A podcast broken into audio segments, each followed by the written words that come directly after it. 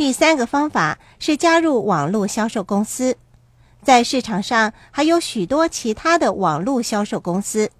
加入网络销售公司是建立个人企业的一个好方法。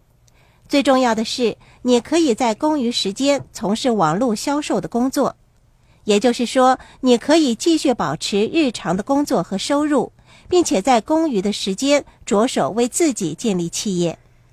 网络销售的另外一个好处。就像购买特许经营企业一样，你购买的也是一个系统，一个现成的商业计划。你只要按着系统来做，就能够获得理想的效果。相对特许经营企业来说，加入网络销售公司的费用便宜的多了。加入网络销售公司的费用一般不到两百美元。有一个方法可以让你分辨出网络销售公司系统和特许经营企业系统的区别。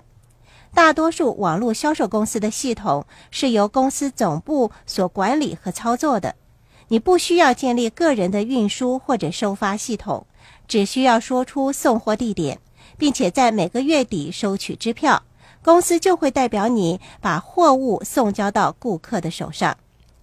网络销售的最大好处是给人们提供了最优良的教育和培训，他们也提供线上培训，教授推销的技巧。但是有些人可能还是会说：“我不要做推销员。”任何一个成功的商人都懂得推销，不论你是一名为慈善机构工作的人，还是一名教师，你跟推销员是一样的，也需要懂得推销的技巧。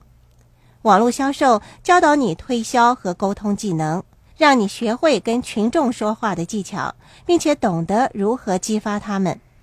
还记得罗伯特提到富爸爸怎样教导他为教育而工作吗？网络销售为人们提供了最良好的教育和培训。如果你选择从事网络销售的工作，将会获得终生受用的知识以及无穷的回报。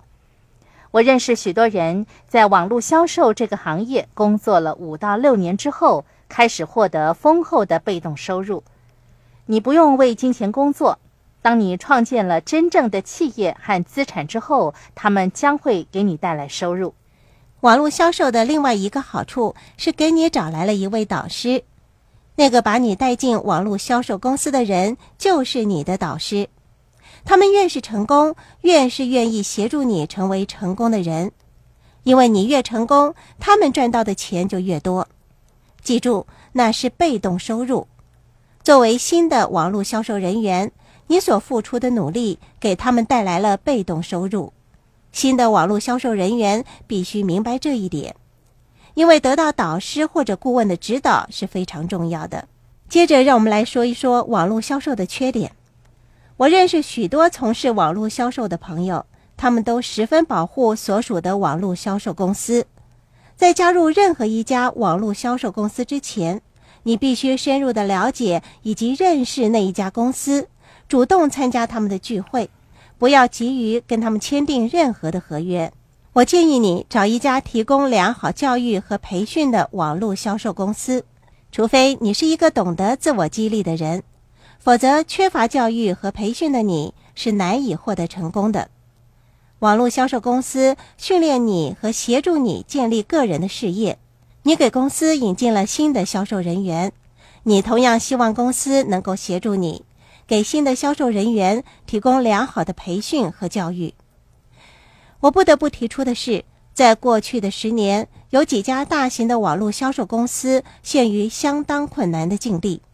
因为他们没有严格的遵守有关网络销售的法律，怎么样才知道一家新的网络销售公司有没有违法呢？你可以向州检察官的办公室查询，也可以向优良企业局查询某人是否从事过诈欺的商业行为或某家公司被投诉的记录。加入任何一家网络销售公司之前，你要先看看它的组织架构和佣金计划。还要看看公司的人工作的是不是开心，是否满意自己的工作。你只要参加他们的聚会，就会知道答案。翻查一下这家公司的资料，看看他在哪一年成立，从事网络销售行业多少年。这些资料有助于你做出正确的选择。